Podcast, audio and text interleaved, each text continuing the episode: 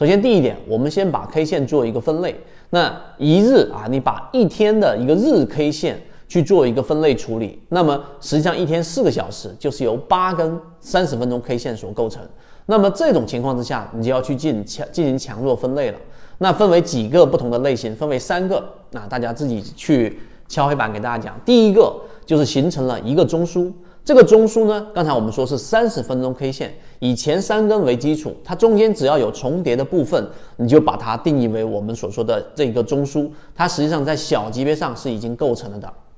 这是第一种类型，形成一个中枢。第二种类型是形成两个中枢，那这个时候就形成了趋势了，向上的趋势和向下的趋势，以及我们所说的这个，如果是重叠，就变成第一种情况了，就是我们说的一个中枢。这第二种类型，两个中枢形成趋势。第三种类型就是完全没有形成中枢，这种是最强的形态。这八根三十分钟 K 线完全没有重叠的快速拉升，待会我们会给大家去讲到。这三种分类类型你要明白。好，我们先说第一种，只有一种中枢啊，只有一个中枢，也就过程当中只有一个重叠部分。那么你要看的是前三根 K 线，前三根三十分钟 K 线。这个时候呢，做一个简单分类。如果前三根 K 线出现了当天的最高点，那么这个是我们所说的弱平衡式。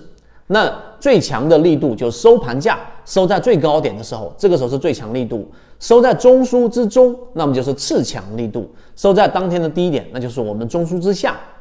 就是这一种情况。一个中枢的最弱的一个收盘价，这一点大家要明白啊。可能听起来稍微复杂，但其中的逻辑和分类非常重要。这是第一种。第二种，前三根三十分钟 K 线出现了当天的最低价啊低点。那么这种情况之下还是一样的，这种就叫做强平衡式。如果当天的收盘价收在了当天的中枢之上，那么是最强形态；如果收在了中枢之中，那么就是我们说的次强形态；收在了当天的低点，那就是附近啊，低点附近，那就是最弱的一种形态。那么第三个情况呢，就是我们所说的，它既在前面的三根三十分钟 K 线中，并没有出现当天的高低点。那么还是一样，中枢之上、中枢之中和中枢之下，分别是我们说它它的这种强弱分界，这是第一种情况，比较好理解。第二种情况啊，形成了两个中枢，当天的日 K 线的八根三十分钟 K 线分类当中，它形成了两个中枢，那这里面就必然有一个不重叠的区间啊，我们可以把它定义为穿越区间。那么这个穿越区间就必然是出现在第四根我们的三十分钟 K 线，或者是第五根三十分钟 K 线了。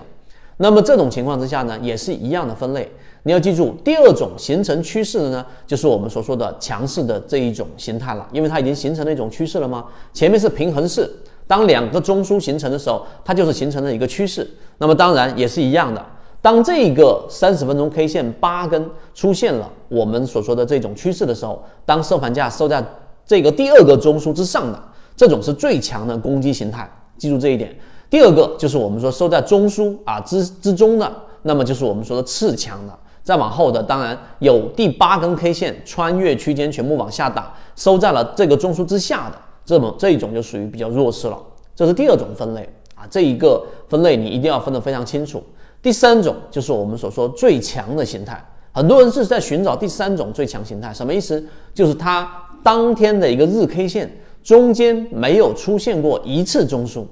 那这种情况就是八根 K 线，八根三十分钟 K 线全部都形成向上，并且中间没有形成我们所说的重叠区域，也就没有形成中枢。那这个时候敲黑板问大家，这种形态是不是最好的呢？那在我们的这个圈子的实战经验当中，这种呃形态，这一种没有形成中枢的这一种上涨的形态，看起来最强，但其实往往它是出货的一种特征，极可能是我们所说的骗线，也就是当它出现完全没有这一种啊重叠区域的，完全没有喘息的这种快速的上涨或者快速的调整。它都极容易出现骗线啊，一定记住这一点。当你发现这个 K 线出现这种形态的时候，往往啊它是快速的拉升或者快速的跳水，那么你都是同向的啊，同样的一种理解。那么你一定要记住，当它出现了某一个关键节点的一种破位或者突破的时候，你要稍微等一等，它进行次级别的一个回踩，因为这个时候回踩站稳了才可以去做操作，否则就是我们所说的骗线。我们通过了三分钟给大家去做了这样的一个区分啊，这是我们所说的这一个呃，当一个日 K 线你把它拆分成八根三十分钟 K 线的出现了三种情况。第一个出现一个中枢，第二个出现两个这个不重叠的中枢形成趋势，第三个是完全没有形成中枢的这种最强上涨，都给大家做了分类，你就会明白到底哪一种操作模型是我们最需要去把握的，反而不是最后一种。好，这一个你理解之后，那么我们下一个视频就会给大家去讲讲。到底怎么样去找到我们说第二类型买点和第三类型买点重叠的这种最强的这个缠论当中的这一种买点，而不是我们一开始就进入到这地方不理解这个地方这个视频，大家可以好好去想一想。好，今天讲不多，希望对你来说有所帮助，和你一起终身进化。